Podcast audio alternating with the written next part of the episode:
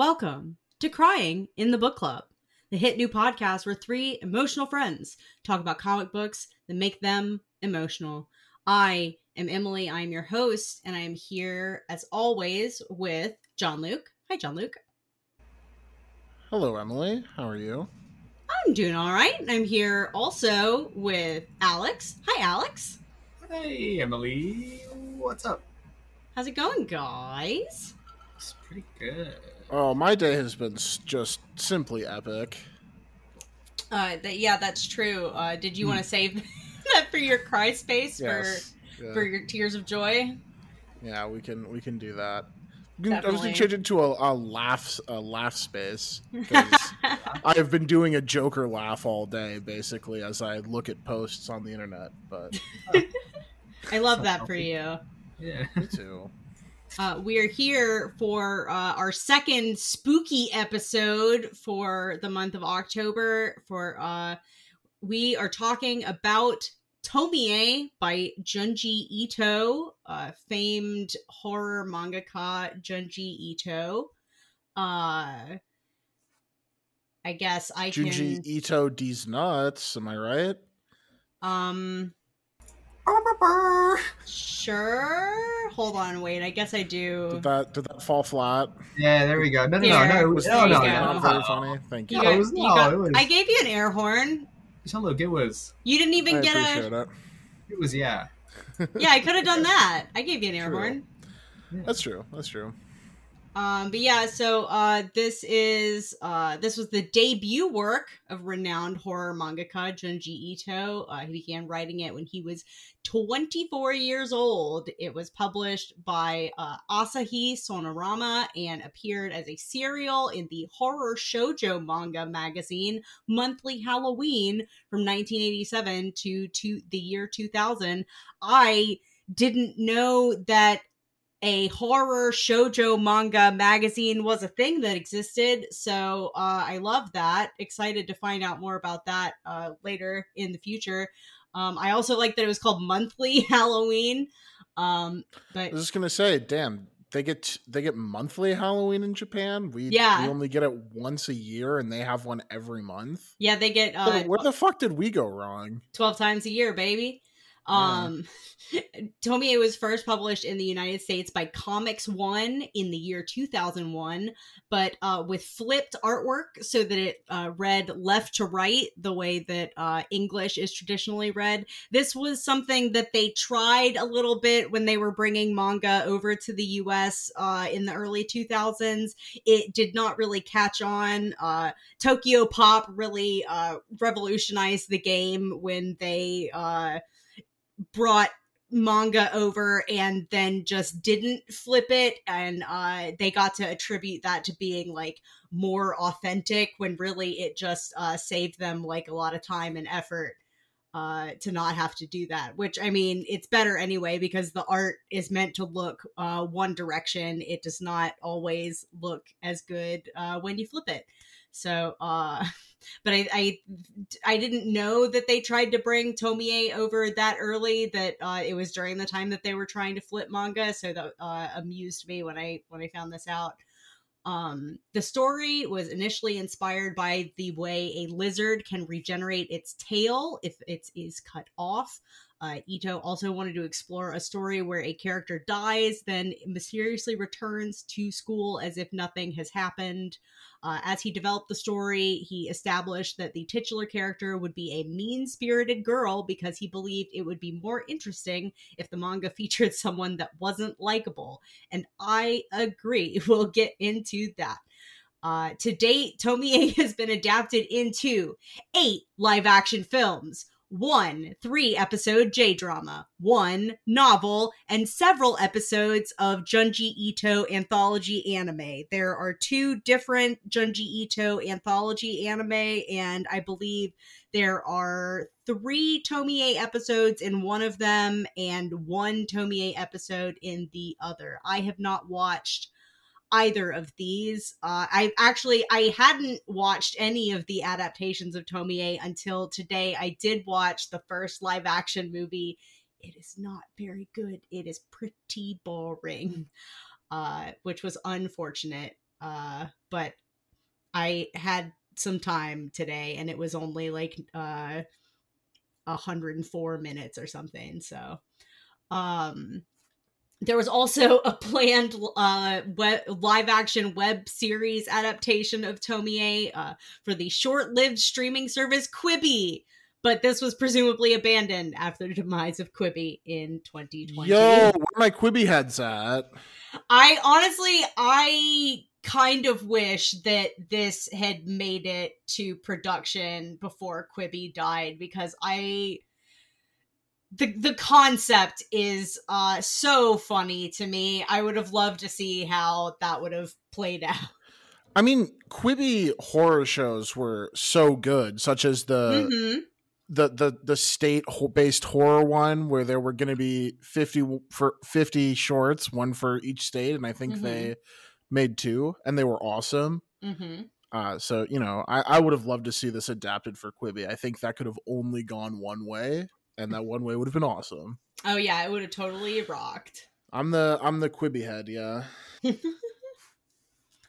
um so i guess uh there's not really a lot of background info on tomie uh other than like obviously what what i've already gone through like i tried i tried you know i read some interviews i read other people's posts where they talked about other interviews like i i tried to to do some digging and like the most i could come up with was that uh like the aside from like the lizard thing and the character dying and come like the the uh the idea of a character dying and coming back uh was semi inspired by uh like a student in his class a, a male student in Ito's class when he was young died and like he kept having like the strange uncanny feeling that one day his classmate would just show back up like nothing had happened. Uh and so he decided to to take that crumb and uh and and use that as part of this but uh as far as Ito has said uh Tomie herself is not inspired by any person uh any real person so mm, but uh that's something that people have uh, speculated on but uh he's he's pretty tight-lipped about it i guess but uh the plot summary um Tomie is a uh, an anthological manga series of uh, it's a connected a series of connected vignettes centered on the titular main character, a mysterious, beautiful woman named Tomie Kawakami, identified by her sleek black hair and a beauty mark below her left eye. Uh, she acts kind of like a succubus, uh, possessing an undisclosed power to make any man fall in love with her through her mere presence or through psychological and emotional manipulation. She drives pe- these people into jealous rages that often lead to brutal acts of violence. Uh, men kill each other over her, and women are driven to insanity as well. Though there are some who are strong enough to resist her, I feel like there's really only the one story where there was a guy that uh Tomie had like no effect on.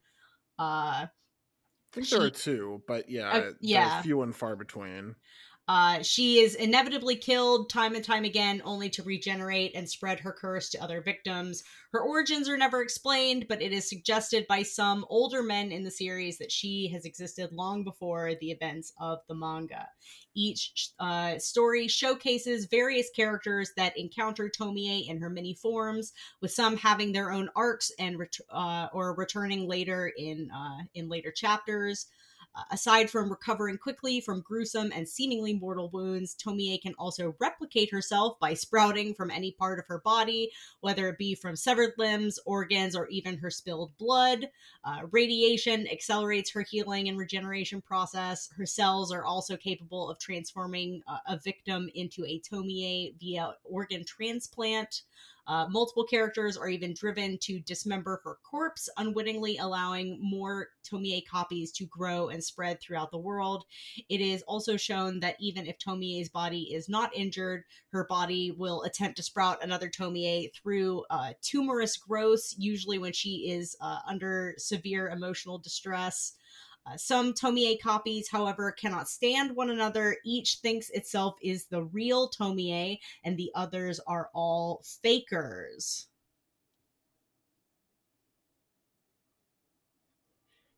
Uh, which made me think of Shadow the Hedgehog, so I put that in the soundboard. Uh, fire is the only known method to destroy a Tomie for good. So, um, that's Tomie. Uh, I could have gone into like explaining all of the different vignettes, but honestly, there's like a lot of them and a lot of characters and a lot of characters that you only see like once. So I figure we'll probably just talk about uh the the different shenanigans that uh Miss Tomie Kawakami gets up to uh as we we dis- we uh discuss what we have read. And um so I guess let's let let's get into that. Let's do that. Um were either of you familiar with Junji Ito before I made you read this? Yeah. He did a he did a little old manga one or two before Uh-huh. well. Well, not after, after I guess after, but yeah. I've, I've, I've definitely read more Junji Ito this year than I have in my entire life, which is which is neat. Uh-huh. That- You is is this the only thing that you've read or Um, yeah. Okay, well I just the, the way that you phrased that I wasn't sure if you had had read something else. So No, I mean I, I I just heard of him before as like Okay. like okay, yeah. gotcha. as this like horror horror master. I Mhm. read something, but Yeah, I mean he's got kind of an iconic aesthetic even if you haven't read anything most people have like seen seen the art. John, what about yeah, you? I, I've I've seen Junji Ito art before. Uh, I own his Magic the Gathering cards. Uh, they did a, a Secret Lair of four alternate arts for, from him, and I thought they looked sick, so I bought them, even though I'd never read any Junji Ito before this.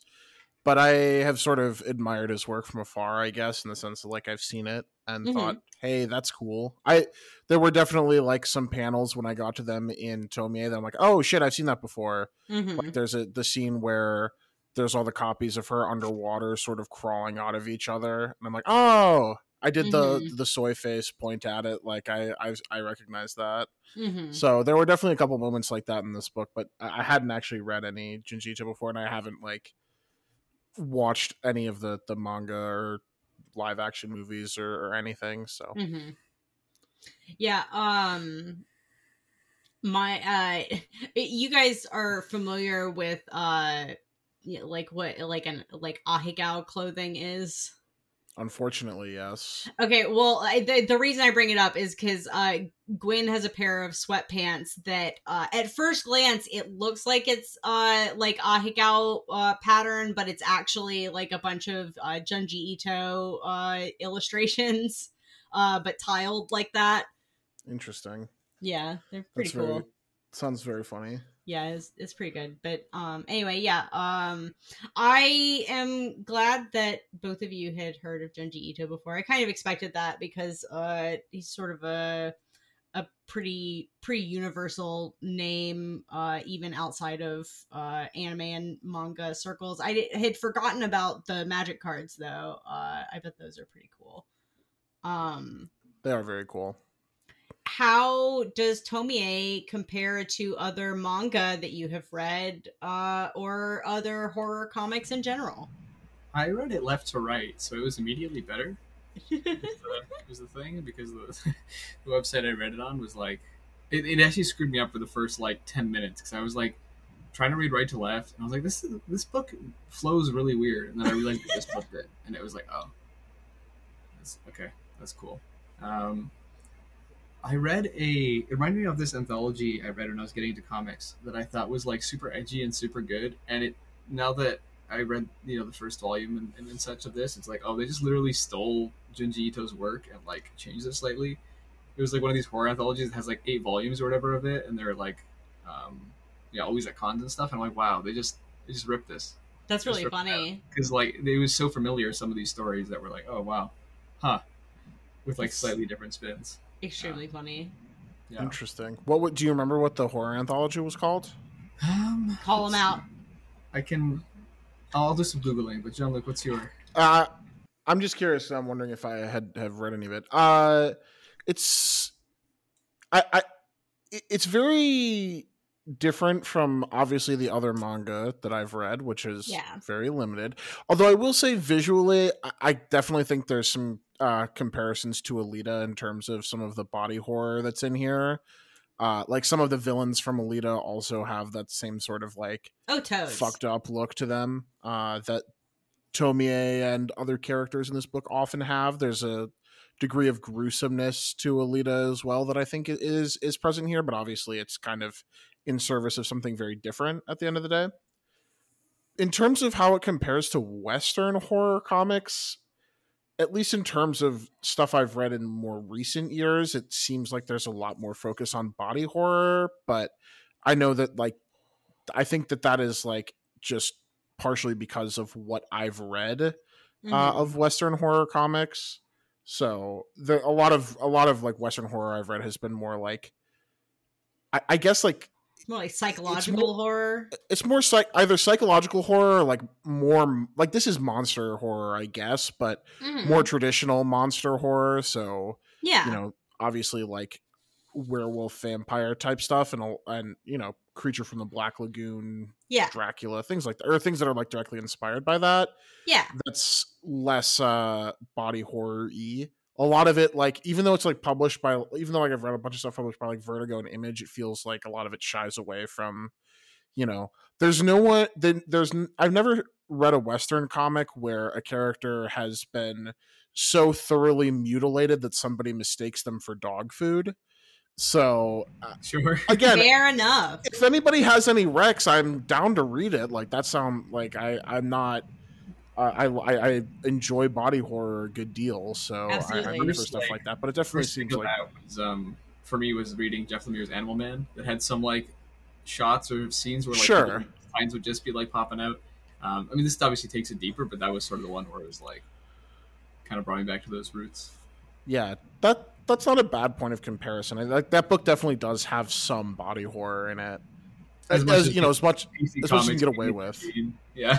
Well, Yeah, Junji, it, like body horror is kind of Junji Ito's like whole Sure, thing. yeah. yeah. Is like that. That's just kind of what you're what you're here for.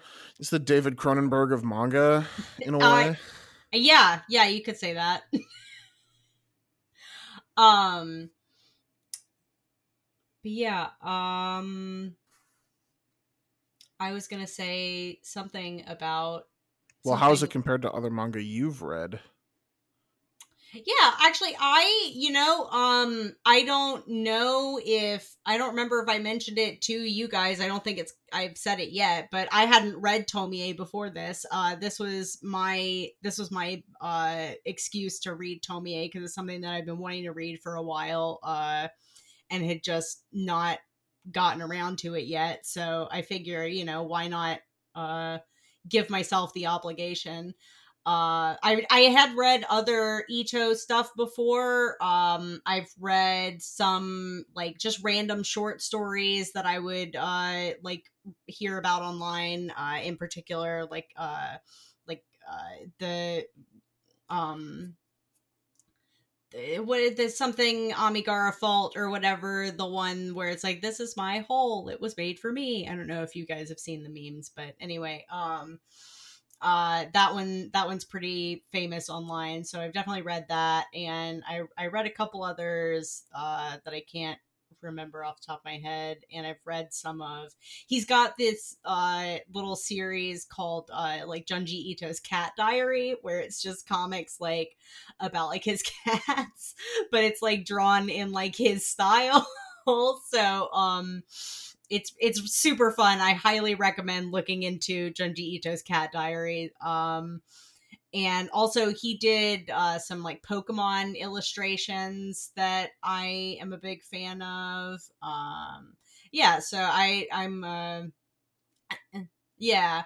Um, as far like other manga that I've read, um, this is definitely uh Ito in general tends to be more uh anthological like the it, things tend to be he does a lot of short stories or like the this kind of uh I I I haven't read all of Uzumaki, but I understand it's a, it's slightly more over connected but than this, but um but he he does a lot of short stories and that's not I haven't read a lot of manga short stories, so uh that's that's something that's slightly different. Um I haven't read a lot of horror comics to be honest, so uh I don't really have that much of a that that much of a comparison there. Um, we we've talked about the art, but like, what did you what did you guys think of the art? Um, even though like I mean, it you know it, it kind of goes without saying that Junji Ito art uh fucking rocks and owns bones uh almost all the time. This is also like his first work, and you can really tell in like the first like the the art in the the first few chapters is uh not it it, it hasn't quite hit like that like iconic style as much and uh it's a little I mean, it. I don't want to say like not as good, but it definitely doesn't like you know the the stuff that happens in the first few chapters. Like there's there's not as much visually that like totally uh totally dazzles the way that some of the pages of later chapters will. Uh, but what what did you guys think of the art as this being your first like real real exposure to Junji Ito art in general? Yeah, I mean, I I think it looks great. Like uh, everything I've seen from Junji Ito has been phenomenal, so this was like no exception to that. Uh, I think it would have been really funny if one of us, after that intro, one of us just been like, "Nah, this shit fucking sucks." Yeah, uh, I, it would have been really but, funny. I mean, honestly, I think sure, like he he, it's it's st- stylized to a degree, mm-hmm. uh, but most of it feels very like it's really the body horror stuff and the, the, specific sequences that stand out. The rest is like obviously very proficient and and it yeah. looks good, but it's not anything special. But then, oh, I shouldn't say it's not anything special. It's like way better than probably what ninety five percent of people can produce. But it's it, extremely yeah. competent, but like it's pretty generic until you, it's not until it's like holy shit, the body right. horror it's, it's like, what it is is it it kind of lulls you into a false sense of normalcy because of how normal everything looks. Right. That, that's that's what I was going to say is that like it it really is an effective sort of tact for the book to take is that it does look fairly standard and then it hits you, you know, not obviously like once you get through enough of these you're sort of expecting it, but it still mm-hmm. is like shocking when you see uh, you know, whatever the case may be, whether it's like yeah, the hairs growing out of somebody's body or the mutilated corpses or the fully formed head and the sort of shriveled, not quite uh fully formed like rest of the body. Mm-hmm. There's a couple like uh just visual cues that I really like. I like that a lot of the the men's eyes, like when they fall for her, they get this really dark like dark outline, like they're really tired or wearing eyeliner. They mm-hmm. kind of mm-hmm. look like Anakin Skywalker in Revenge of the Sith, which uh or like Robert Pattinson's Batman, which is is fun. Uh, I I enjoy that. I there's a lot of those details where like a lot of the faces have like just enough detail to be like okay you can tell the characters apart from one another mm-hmm. um and like Tomie herself obviously has the very like uh, the mole below her her eye that is like very distinctive, but then like there are moments where there's a close up and all of a sudden it's like this fully detailed face that you're seeing, mm-hmm. um, and it never really happens with Tomie specific with the Tomie character specifically, but often with like her victims oh. or people in their orbits where all of a sudden he'll hit you not with something that's with something that's not like body horror, mm-hmm. but some like really detailed uh facial expression or something to sh- really hammer home a point about like how, how that character is feeling and usually they're feeling like anguish or mm-hmm. despair or I, I, guess in some cases like really out of control lust i suppose uh, but it really comes across in, in all of those moments in a way that i think is really effective mm-hmm. it's like I mean, it's it's the classic horror jumps, almost like jump scare thing, where it's like, oh, you just hit them with, you know, you lull them into false sense of security, then you hit them with this out of nowhere. But it is, I mean, there's a reason that that tool has been employed uh, for decades and, and even longer. And it's because it's a very effective one. Uh, Mhm. the sort of contrast between the benign and the horrifying.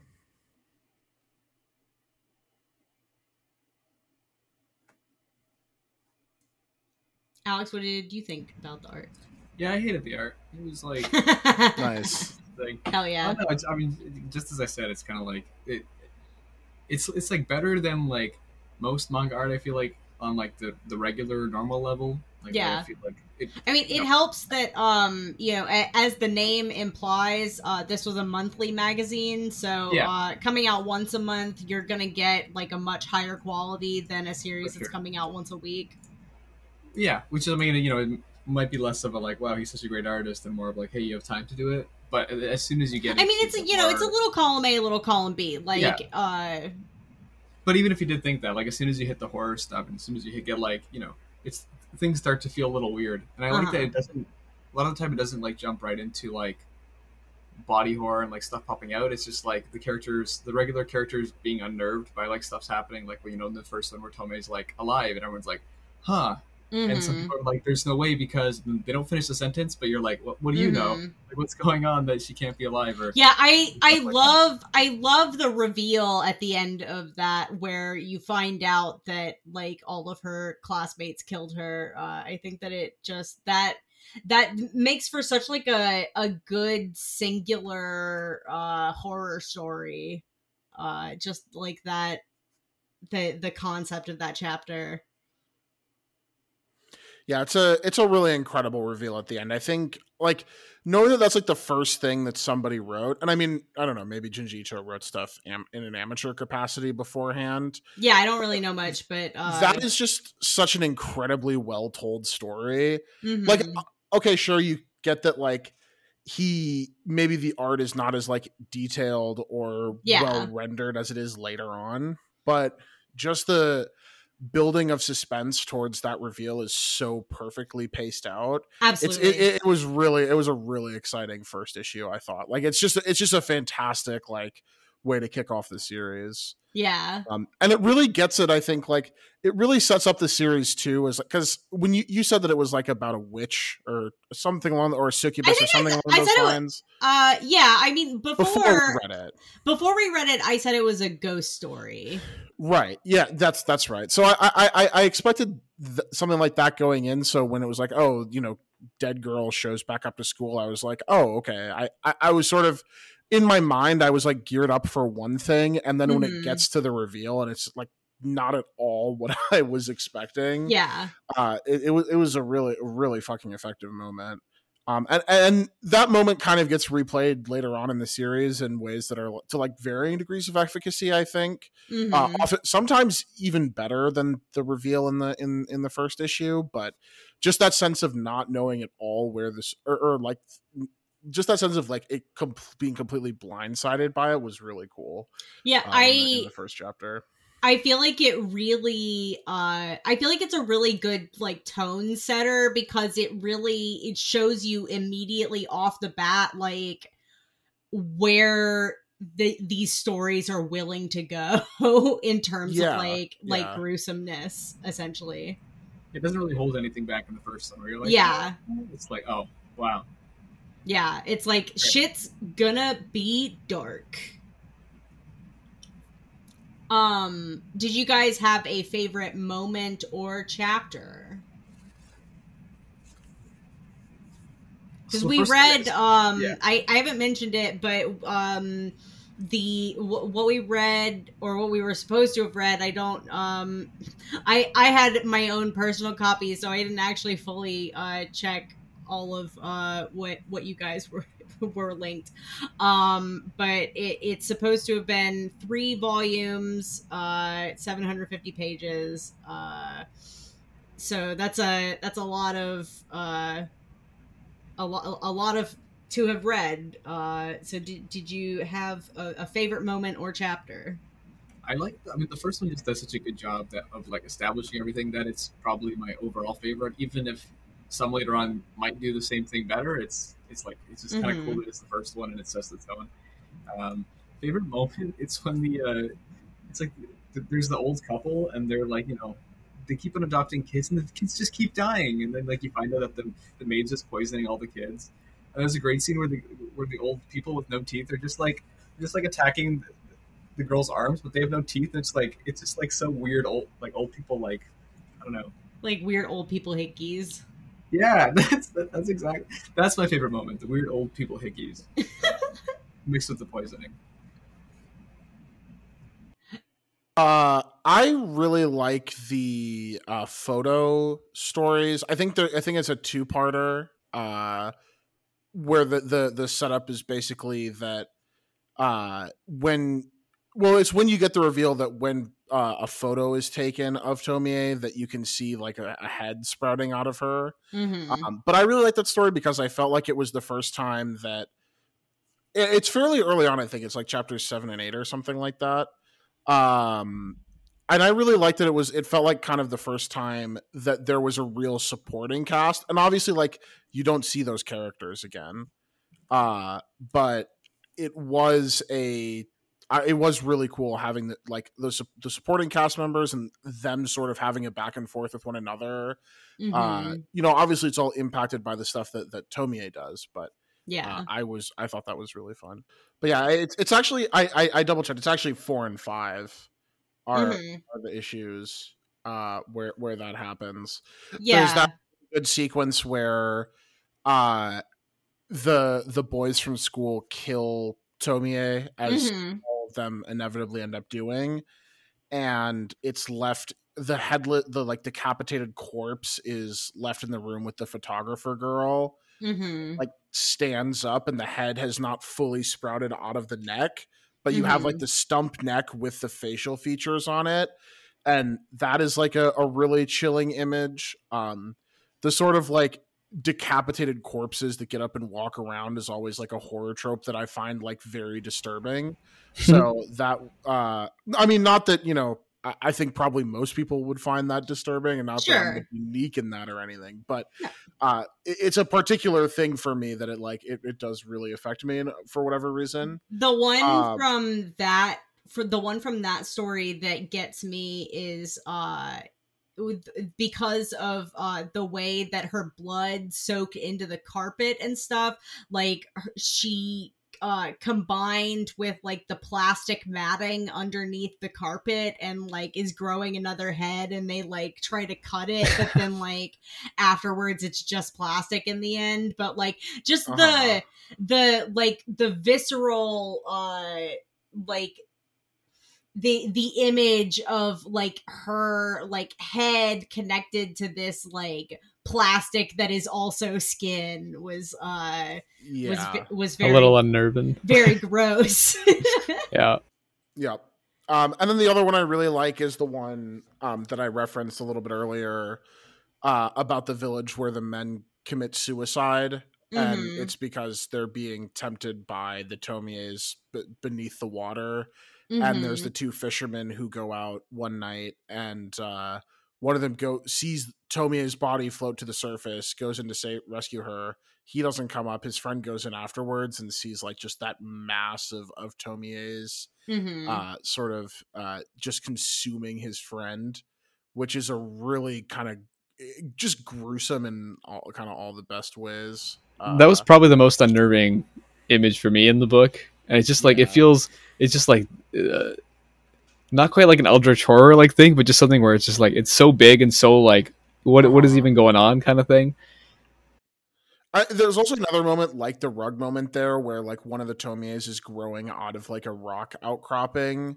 yeah uh, the first one they see. I, I do really. That's another element. It's it is kind of a recurring motif. It comes up a few times that like Tomie is growing out of other things, like either in nature or man-made things that are like that stuff is also like disturbing. she's like a obviously. weed growing out of uh yeah. cement sidewalk Yes. yeah. yes yeah Yeah. Um what do you guys think of Tomie as a character?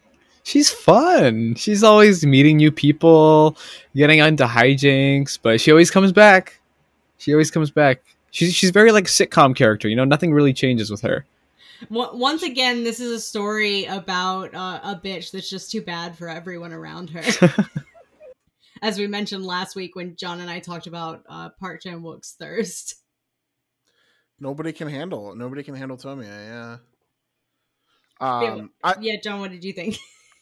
I, I, I don't know that I think about Tomie's character very much as like an actual character, more as like an. She's not. She's more like allegorical, if anything, than Mm-hmm. a than a character. But I do agree with Alex. I think she's fun. Uh, I I like that. I like that she just finds new ways to torment people. Like she she doesn't really do the same trick twice. Uh, she's got range, you know. Like you meet her at the beginning, and she's like, a, you know, oh, it's like, oh, uh, a, a- Japanese cultural product about a schoolgirl who turns evil. Where have I seen this before? But then you know she can also be an evil like she can also be like an evil young mother and an evil grand and you know an evil like little wisp that escapes from a. You know she she's got a lot in her. It's not just you know she's not just she, she's very multifaceted. You She can say. be an and- evil baby. yeah yeah ex- she can be an evil baby i love the the idea that yeah that at, at the end there's a bunch of babies that get injected with tomie's blood and they just become tomie's that are just like horrible little monsters as children which is I- feel like is just indistinguishable from normal children so- when I was saying evil baby, what I actually meant was the uh the the Tomie that's just like a heart or whatever that they are pretending is a baby that uh Oh. like likes to watch buildings burn down. right right right right yes Yeah, a- see, she, a of she's got the range. yeah exactly you have to you gotta you gotta hand it to her in some cases. Truly i i am kind of obsessed. I like she's so funny uh and i mean like this is the type of character that i was bound to love which is why i wanted to read this in the first place because i knew that she was gonna be like a huge horrible bitch. There's a there's kind of a like there's kind of a stereotype uh online of like the type of uh the type of girl that has Tomie as her Twitter icon. Uh, which I feel like you can I, I feel like I don't even have to explain. I feel like you can just imagine uh the type of person that that would be. Um but uh yeah, I just she it's like you guys said she's she's fun, she's creative. Um and but you're also right that she's not really a character. She is um she is an an allegory she is a representation of things and i'm sure we will uh get into like what what she means or what she could mean because ito also has not really gone on the record too much about what tomie is quote unquote about or whatever although uh i think it's pretty clear but I mean, yeah, I yeah, yeah. I just mean like he hasn't specifically said. So, you know, there's nothing that we can like point to and say like word of God necessarily. sure Uh, yeah, yeah. Just just for clarification's sake. Uh but he did I read in an interview he mentioned that um some it it would weird him out at first when he would have uh like young women come up to him at conventions and be like I want to be like Tomie. but like he but at a certain point like he kind of gets it because it is also uh in a way Tomie is kind of like a like a feminine power fantasy um but i just that um the the idea of of him uh being very confused by tomie fangirls uh was kind of adorable to me. Uh i don't know if you- i don't know if you guys know much about like uh junji ito as a person but he has a reputation for being like this just like very mild mannered very normal dude uh so it, like it, it- you know in great contrast to the the horror the the horrific things that he I draws think I think yeah, I think I saw a thing. It was like um, it was like a Junji Ito quote, him talking about how wonderful life is and like humanity is Mhm. great, and then it was a Miyazaki quote being Yeah, like humans yeah. suck, the world is a shithole, and yeah then you and then it like shows the, the stuff they made, and it's like okay, interesting.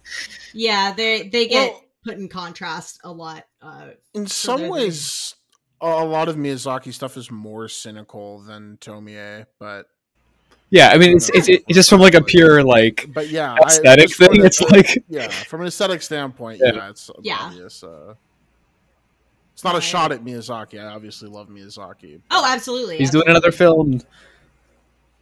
Um, see it. Yeah. Um did any other characters in particular stand out to you guys? I, it's okay if the answer is no. I- I know a The lot of them are is- kind of interchangeable. The answer is yes, but we've kind of already talked about them. It's the the photography characters and the ones that the old couple that Alex mentioned, Mhm. uh, who are Oh. really fun. Yeah. Um, I, I I do like the. I, I think it's the arc right after the the photography club one where they're hiking in in the woods. Um, Mhm. I for some reason that one stuck with me, and then the the the one with the three brother, the four brothers, and one of them is like deformed. Mhm. Um, but I, that one mostly stood out to me not because I think that character in particular is like really interesting, but more because it was just so different from uh the rest of the shorts where Yeah. you know he's the one he, he you know he it's kind of this weird paradox where you know he is like obviously deformed and unattra- like un- unattractive uh but that uh, but uh, but he's he does not have any interest in Tomie which makes her pursue him even harder than before Yeah. um i just like that story in general too where you know then he ends up with four Tomies and it's kind of a mirror of his relationship with his brothers Mhm. uh Yeah. but, uh, the character himself I, I I think like like a lot of the characters it's more uh it's more they're more allegorical than they are Yeah. actually meant to be actual pe- people Yeah. i guess so i wouldn't say that they really anyone really stood out to me too much Yeah, Yeah. I mean, you you know, like uh gun to my head, you probably couldn't get me to name almost any other character in uh this whole ser- series. like I could I could maybe I could maybe squeak out like a first like a single first or last name, but uh I couldn't like I think I remember the the girl in the photography chapters is named like Sukiko uh Something like and, that, and that's basically that's that's probably all i could could do but um Yeah. but yeah like and that's fine uh I, I in my opinion like i don't i don't think that they necessarily have to be characters i think that's all right Yeah. uh the Tomie vignettes all tend to follow a basic formula. Tomie enters the orbit of her unsuspecting victims, proceeds to ruin their lives, and then they are driven to kill her, after which she regenerates. Uh, did you find this repetitive when you were Um, reading? I mean, repetitive in that like I Like, noticed it- the pattern, but did it didn't really take away from it because I feel like Yeah. they were all like different enough, and the art was so good, and it was it was honestly fun. Also being like, okay, like this is the beginning of the story, like I know how it's gonna end. Let's see how we get there, kind of thing. hmm Yeah, I well, I asked because um in in part of my preparation for this, I was reading some like Goodreads reviews, and there were a few people who mentioned that uh they felt like the like that that it was a little too formulaic, a little too repetitive. So I was just wondering if you guys yeah those are people way. who don't fully appreciate the different ways you can like all the different range of things you can do to a human body no that's uh, to mutilate and destroy it No, you're right. Uh, there were I read a lot of bad reviews of Tomie. Let, let me be very clear. But I just I in seeing that um I I was just interested in what you guys thought of that critique because I even though uh I even though I enjoyed it quite a bit, uh, I could recognize where like it was just sort of like okay, like these stories are going to follow kind of the same pattern but i didn't mind that they were going to follow the same pattern because like each time that they did was fun and different. In many ways it feels like a very lazy critique to me too because it's refusing to engage with the text on anything further than a surface level where like surface level yes like okay tomie shows up psychologically and physically destroys some people and then leave and then you know that's the end of the story right? But in she terms of what this she leaves. Yeah in terms of what the stories are actually about like i think it's pretty like there is a range there right? Yeah. Like i think tomie generally is pretty much a stand-in for for the same kinds of ideas which i think we'll we'll get to but yeah like the I don't know. There's a lot of different themes going on in those stories, you know, Yeah. uh, that I think are, are interesting. So it's not really, it was not really a, a big deal to me. I, I, I don't know. Yeah. Also, yeah, like I, I also was only being like kind of facetious when I said I, it's cool to see the different ways you can mutilate a body. I like it's just it's fun, you know. Yeah, no, I mean, like, that that's, context, like- it's great. that's Ito's basically it, that's like his whole like that's like his whole thing is like man wouldn't it be fucked up if this happened Yeah, and it would and it would be fucked up. It would be fucked up if you like dumped enough body parts into a vat of sake that the sake animated into a woman that killed you. Yes, that that would be fucked up. But is it also extremely sick?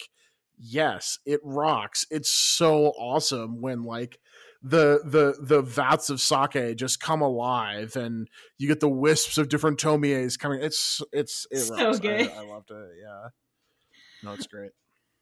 um I, I have a feeling that you're gonna feel similarly about this next question, but I I wanted to just use this also as a way to to talk about themes in the book. Um, some have alleged that the gratuitous nature of the violence committed against Tomie throughout the story uh, borders on misogynistic. Do you agree or disagree?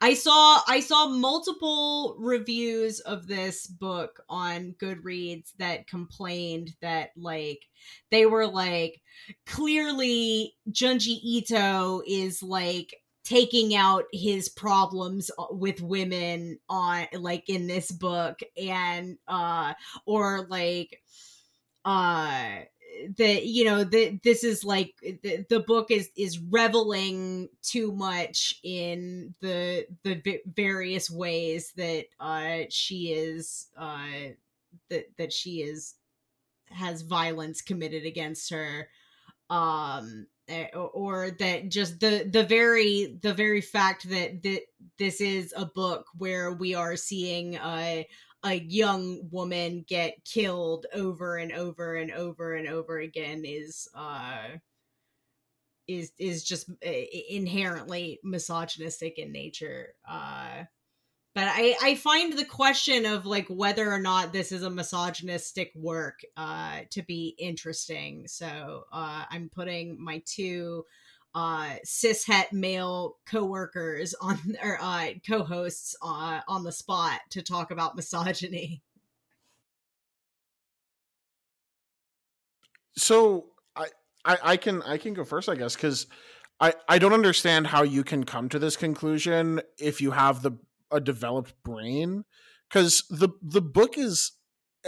Am I either I'm just extremely stupid or the book is literally about the like like the male rage that gets directed at women over like social constructs around be, around being rejected right like that is like what Tomie is a stand-in for. She is the sort of like, which is why I was also surprised when you said that Junji Ito was surprised that like women found Tomie to be like aspirational or, or, or they were or maybe not aspirational, but they were fans of Tomie because like in a way it's like isn't that like isn't that what they would want? Like it's the idea that you can act like. th- there's a there's a retributional aspect to it that like you, you may think what how whatever you think about that morally like it is a very understandable mode to to process the world in Well, I mean, she's also like a, a a huge bitch. sure but like men often do violence to like r- commit like really heinous acts of violence no, no, against I women meant- who are huge bitches and no, I what I meant was it the the reason that I I would imagine one of the reasons that Ito Oh, uh would would be surprised at women saying I want to be like Tomie is that in sure. in many cases she is a huge bitch for basically no reason. Right. No, no, that that that's that part is fair, but but I think Yeah. that's not the part about the character that most. I, I would assume that that's not the part about the character most people. No, sure. It's absolutely. I just yeah. yeah, it, I- it's I can see why- make sense. Um, Yeah. because she does definitely I, I mean, the, there are lines about how she she basically all she wants is to you know be desired. Although it's often other characters who say that about her that like that's she just wants to be desired and then gives men an urge to kill her. Which also this is a classic trope in fiction that like the idea that Mhm. like the only way that like you know men who think that the only way they can make somebody like a woman truly theirs is by killing them and then you know they can retain like this perfect image of them in their heads which also i think is why there's a great irony to to uh Tomie being like this idealized queen of of beauty and then but Mhm. but like she never ends up that way right like as soon as somebody tries to do that it do to her uh, like try to preserve her in in that state or whatever by by killing her like she immediately becomes just like this horrific creature uh and there, there's a there's a fun little irony irony to all of that. Um but yeah no i think that it's like i i, think that say to say like a book like Tomie is misogynistic is like you know equivalent to like having a very very low IQ uh and not that IQ is like a real thing or anything but like I, I it's just it just seems very asinine like it just seems very much like oh author made story about this author clearly endorses this oh I'm 7 years old Alex, what do you think?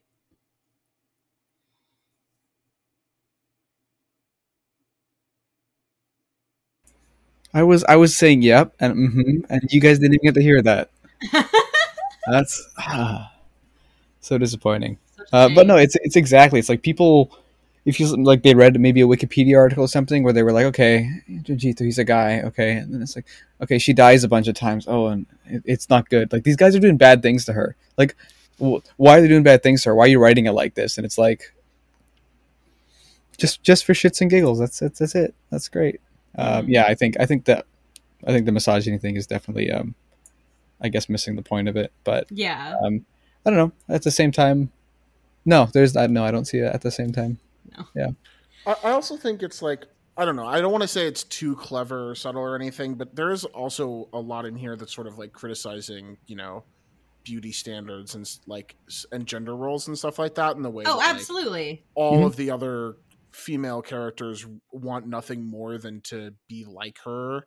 Um, even though you know being like her is to sort of live this like horrible life of pain and suffering, where like the only moments of uh reification you have are like when you brutally exact the violence that has been exacted upon you onto somebody else uh it's kind of like a just a brutal cycle um Yeah. i mean it's a literalization of i think like the sort of internalized violence that a lot of people go through you know in terms of like their own body images and stuff so Yeah. I think it's.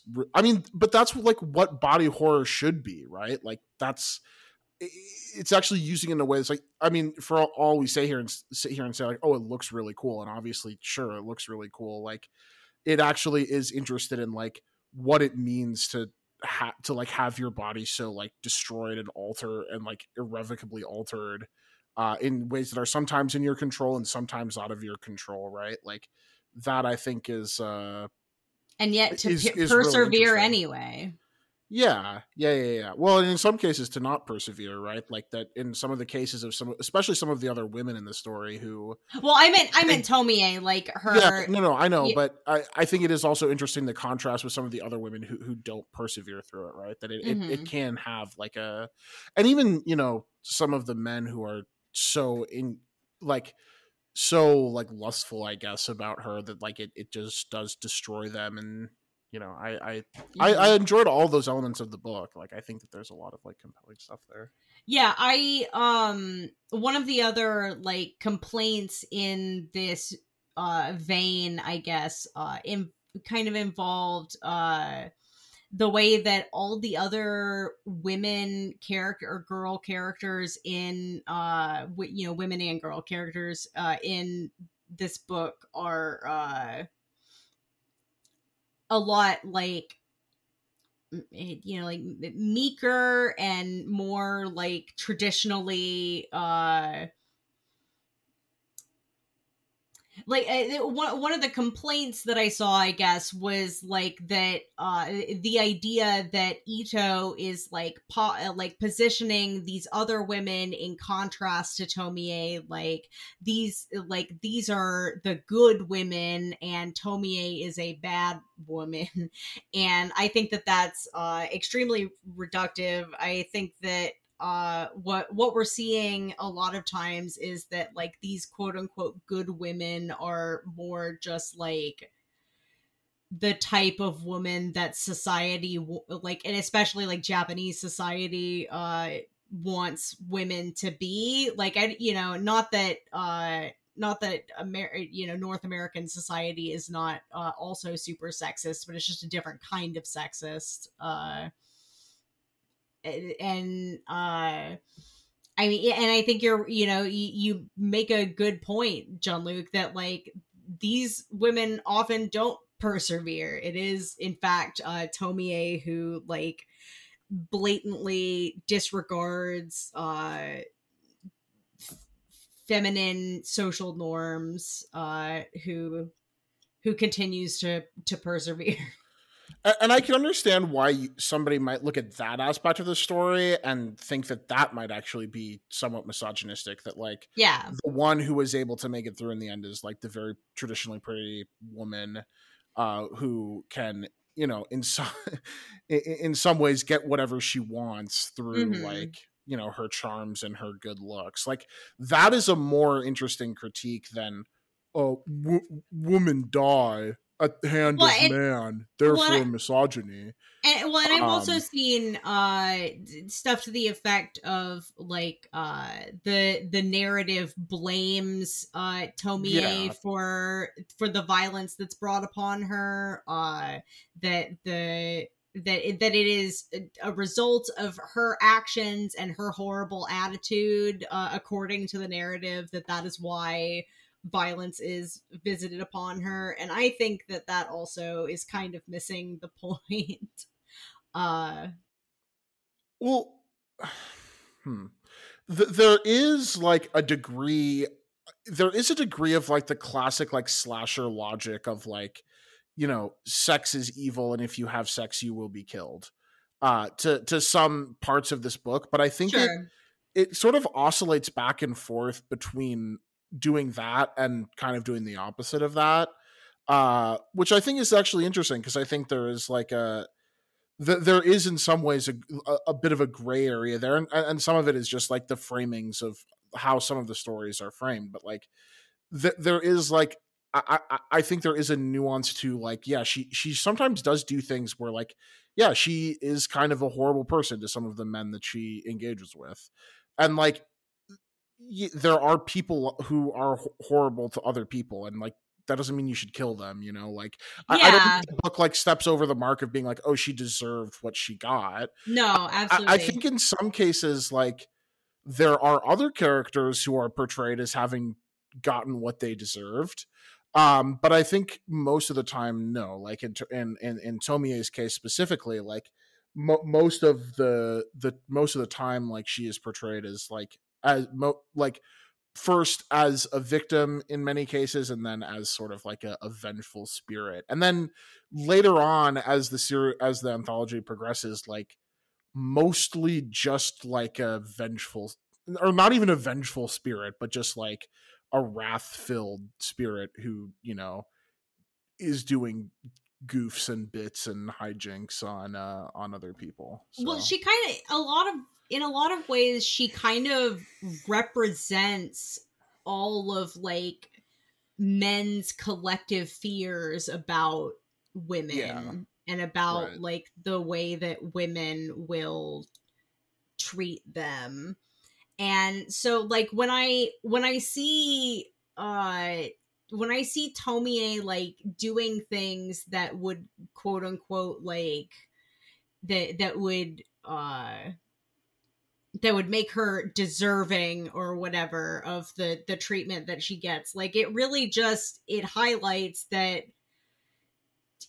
being a being a dick should not be a death sentence. And like you know men uh, justify the use of violence against women uh, when women are not being violent towards them uh because of like these this type of like disrespect and stuff that uh Tomie is supposedly d- doing uh against the men that that she's interested in or whatever or her, who are interested in her. But uh but yeah like at the end of the day like n- nothing that she does is is deserving of being hacked into pieces and yet this is this is the only way that people seem to be able to treat her Yeah, I, I- do think. uh Yeah, I, I think that, that that's that's pretty much right. I, I also think that there is a sort of simplicity to Jin, the way Junji Ito portrays the character as like you know the men always want to just like completely like kill her and destroy her, uh, Mhm. which I think is uh in some ways betrays a deep cynicism about how he feels about men in general yes uh, in, in a way that is like uh i don't think necessarily accurate obviously in a way that is like in some ways like essentialist and i think you can critique the story more from that angle of like the way that it portrays men as like uh, as like men always uh, want to do this like horrific these horrific acts of violence to Mhm. somebody. Um I, I don't even think it's a critique necessarily. I, I think it is just interesting that like that or at least when he wrote this it seems like that that is clearly how he felt about a lot of about about the situation about the situation right that like Mhm. you know men who are shunned will always want to commit these horrible acts of violence i don't know what like inspired that necessarily because i don't know much about junji ito but i think it is Mhm. interesting for a male writer to have that perspective i think it's a perspective that like a lot of female writers end up having i think through person mixture of personal experiences and like uh you know co- media consumption and stuff but like it is interesting that like a man would have that uh perspective on it as well. Uh so i don't know. Well I, it's I- really it's, it's cool. It's good stuff. Well, I, as I kind of alluded to, um, like gender roles in Japanese society are like, uh, honestly, so, sometimes from like what I have seen, it seems even like harder coded into uh, everything than it is in uh, like North America. I, I think that there is something very telling about the fact that a lot of um contemporary young North American right wingers are huge anime and manga fans because I definitely think that there is something about the pervasive traditionalism Absolutely, of- Ja- a lot of not not I shouldn't say a lot of Japanese media, but a lot of Japanese media specifically that becomes popular in the West has a lot of those themes, and I think it absolutely there, that there, there's absolutely a connection, if not a direct like connection between the right in Japan and the right in North America or the West writ large, but you can definitely see the sort of cross pollination ideologically absolutely. um, which is why I have such a negative response. Partially why I have such a negative response to a lot of like popular anime stuff that gets popular in the West because it, it is fair. very like corrosive. So I, I do think that that is an, an an interesting aspect of it as well. Yeah. No, you're absolutely right. Like, uh, on the whole, like, uh, Japanese societal standards are like still very conservative, and that is often reflected in a lot of like media that gets really popular. You know, uh, Japanese society is largely racially homogenous, and so you know the fucking Nazis love that shit because uh, it I, I mean, I, I'm not gonna, I, I'm not gonna go down there, but uh, yeah. So uh, And they also love it when uh you know you can marry 16 year olds.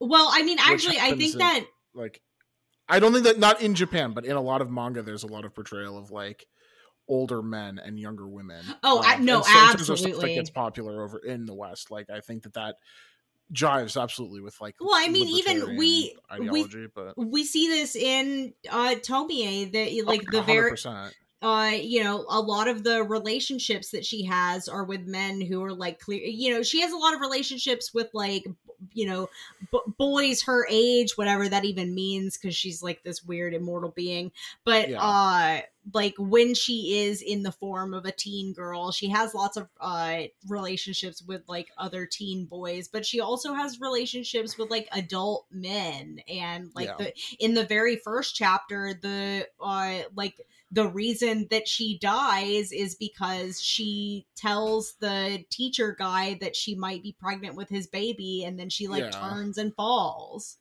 Yeah.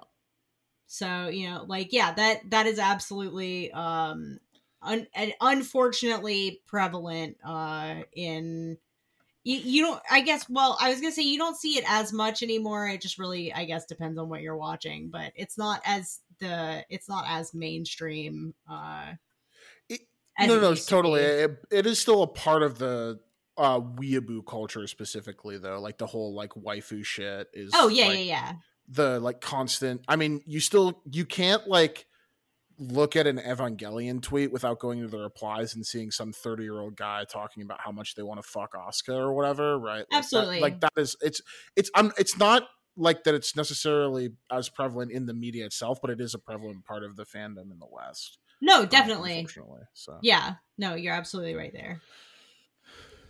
But um anyway, um I guess I don't know that I have uh much else to say about uh the misogyny question. So um how Do you have anything else, Alex, about misogyny? It's not good. Uh, you heard thank it here you. first. Thank you for your bravery on this. I like to be edgy. At least someone on the podcast can condemn it. uh yeah, John and I are uh misogynists, Silent. so we we can't, but uh Well, we did not explicitly say we weren't, you know. So Alex is the was the first one to explicitly come out against misogyny. And now, if you say you're against it, it kind of feels like you're just doing my thing. So I'm just bandwagoning. I am against misogyny, but you know, I, you know, in your own way. yeah. Well, I would say in all the normal ways too, but like,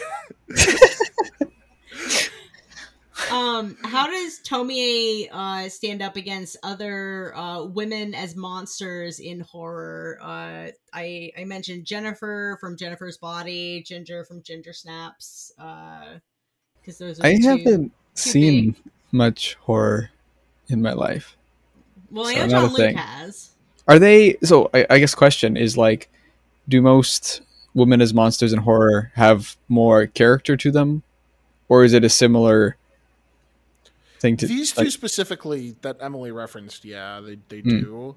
yeah um it's interesting because um a lot of the times it's uh a lot more unwilling at least to begin with jennifer from jennifer's body is a bit of an exception i guess but also no she's she, no no it is like she does not become a succubus intentionally but as soon as she becomes one she's like loves it oh yeah uh, is my point like as soon as she becomes the monster it's like she kind of revels in it but i feel like so a lot does of the time ginger like, not at not at first. She's initially very like by the end, yes, like she. oh yeah i mean like loves killing people, but she's Uh, she's kind of freaking out at first, but I don't know. Like she, I feel like she accepts it uh yeah, she she does accept it. That is pretty easily. Um, but I think even then, like with the like, Tomie is a little different, both in the sen- both in that sense, but also in the sense that like there's uh there's not necessarily a glee to it, like the violence at least. There's a glee to the part where like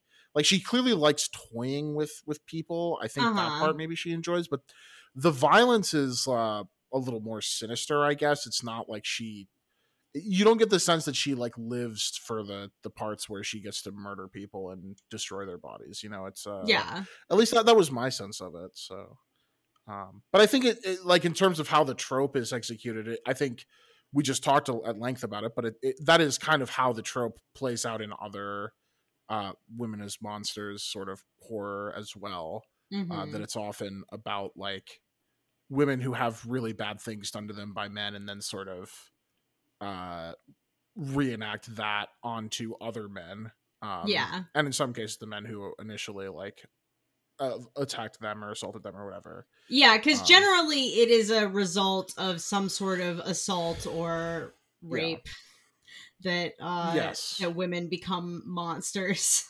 yeah Uh, which kind of sucks, but you know, whatever. Um, yeah, I mean, the most in the most literal way, it's like um, uh, like classic like sexploitation movies, right? They're they Mhm. don't have monsters in them, but like you can definitely see how these types of stories come out of like the you know 70s 80s era sexploitation stuff where it's like well let's let's get rid of the let's just get rid of like the explicit rape and just make it like a det- turn gets turned into a monster like a Mhm. vampire or succubus or something yeah, and you know sort of layer in this layer of allegory at least so it, it feels less exploitative yeah, uh, in definitely. a way but yeah Yeah.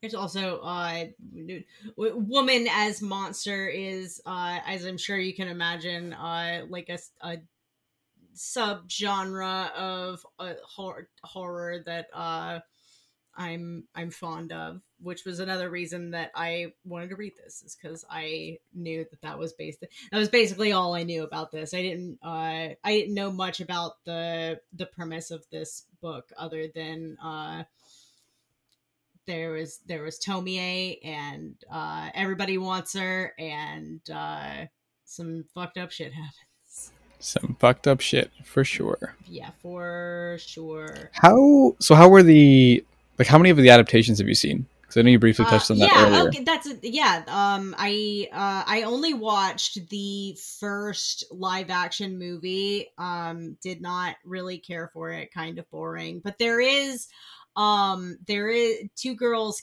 kiss in the movie, so like, uh, that's pretty cool. Not bad. Um, I you know I enjoyed that, but um, I, I- other than that, just a kind of kind of a boring movie. Uh, Hmm. Didn't didn't love it. Also, it, it was a surprisingly difficult movie to track down for uh for how much uh Tomie as a character is sort of uh beloved. Uh I could only uh I couldn't find a download of just Tomie that was a good download. I had to it uh, the the only one that worked was like a folder that had like 5 out of the 8 Tomie movies. Um it's actually um technically okay i said there's eight movies and one j drama. What i also should mention is that the j drama was it, uh, it originally aired on tv but then it what the three episodes were recut into a single movie that uh was one of the movies that was in the, the thing the download that i found but um yeah so i only watched the first tomie movie and it was kind of boring. Uh i have the i have one of the junji ito anime anthology series that i've been meaning to watch and just have not gotten around to it because i heard it was not great. For some reason junji ito seems to be uh difficult to adapt even more so than uh other like manga and anime type stuff. But i mean uh manga and anime live action adaptations uh there's literally only one that that is good now uh and and that's one piece on netflix somehow. Uh not that i haven't watched it but uh that that seems to be the the reaction from basically everyone who has is that uh they they finally made a good one but uh up until this point pretty much all of them have been roundly considered bad and i've seen a bunch of live action anime adaptations and i can agree based on the ones that i have seen uh yeah, not everything can be Avatar: The Last Airbender, or just so true The Last Airbender, I guess. so true um i thought do you- death note was pretty good oh, fuck off um That's the only Death Note I've ever seen or read me too or experienced. and it, I mean, Willem Dafoe doing his his voice, cool. He's got a cool liked voice. it i think it's fun I Yeah. think, uh, John Luke, I think you should watch the Japanese live action Death Note movies. is it good are they good Um, no, they're not really very good. well, I've seen. I actually, I've seen the Death Note musical. That's what I've seen. yeah, the Death Note musical rules. Yeah. That's Uh, unironically, actually, the Death Note musical is really good. Uh, like, like that's not a that's not a joke. That's not a bit. Like, it's actually really good. i'll uh, probably not be watching that but I mean, that's fine. There's a Um, chance. But Jean do Luc only you- watches things by Lin Manuel Miranda. do you think that you will be reading any more Junji Ito in the future?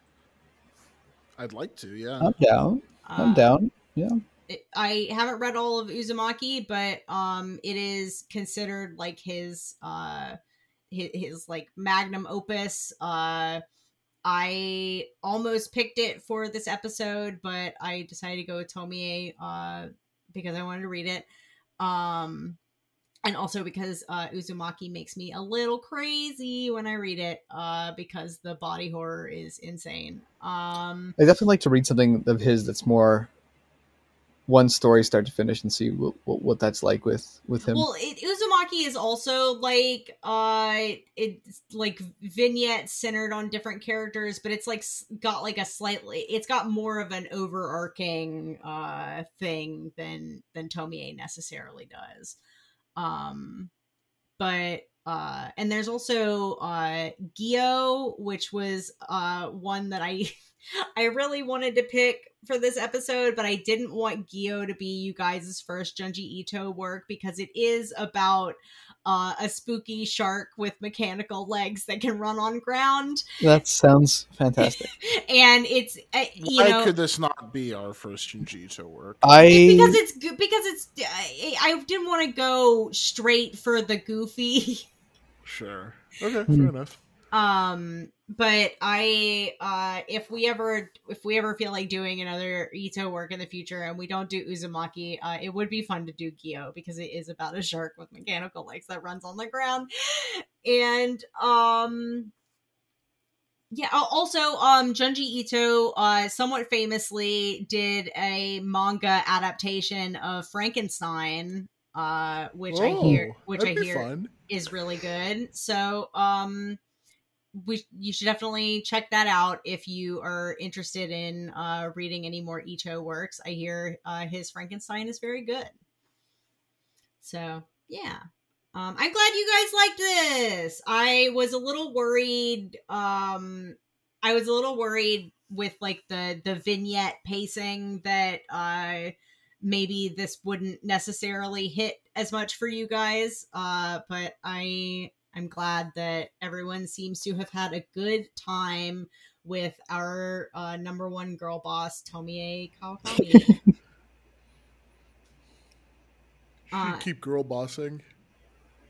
yeah I need a girl boss who will do some of the things. Uh, I'm not. No, I'm. Not sentence. Um, and my my last question, which was suggested by uh, a friend of mine that's a big fan of Junji Ito, uh, when I was talking about this episode, uh, how would you defeat Tomie if you had to? Uh, with fire because that's the only way to defeat Tomie. Well, yeah, but I mean, you have to like incapacitate her first. Yeah, uh, I've been a Volcel for so long that she would have no impact on me. My my uh my my Volcel ways my uh what is it? 8 years of semen retention. No woman is no woman is uh ever getting I'm never going to be attracted to a woman again. So, it's, you know, it's it would be over for her. It would be like she'd be banging on my door, "Please love me, please give me attention."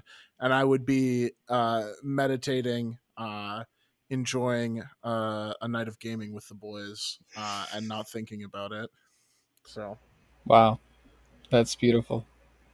That's No, that's honestly exactly how I expected you to answer, I- Alex. I, I would probably like ask that shark with the legs that runs on land and just you know do what you can do. Um, but you know if that doesn't work, Jean Luc seems to have a good plan. Maybe, maybe I can watch his masterclass.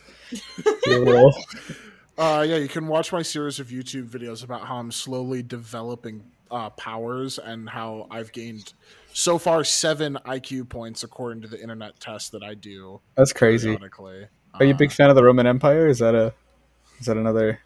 I actually never. I don't think about the Roman Empire ever because they're uh, losers and frauds. It's true. Like, imagine your empire collapsing. Like that could not be I me. but like they, now we have pasta. I don't know. I think we had it before the Roman Empire. I didn't have it for the Roman Empire. Well, you weren't alive before the Roman Empire, so I guess Shit. technically that's true. But I'm just saying, Emily, how would you defeat? I would simply not. you don't have to. I, I would, I would, I would hundred percent fall victim. to Tomie. No contest. So I'm the only one coming out of this alive, I guess. Hey, my Yeah. shark sharks. We don't know what sharks do. Sh- like no one tried to use a shark on on land. That's so true. Yeah. Somehow I think the the shark on land strategy would just result in Tomies that can now live underwater. Oh no, we actually had those already, so you know it's uh it'd be even more Jover. It's gonna- You, you have to imagine that at some point I, I, I sort of expected the book to go there at, go here at some point that like wouldn't you just get to a point where to the like you have just killed the whole population of the world and all that's left is Tomie is?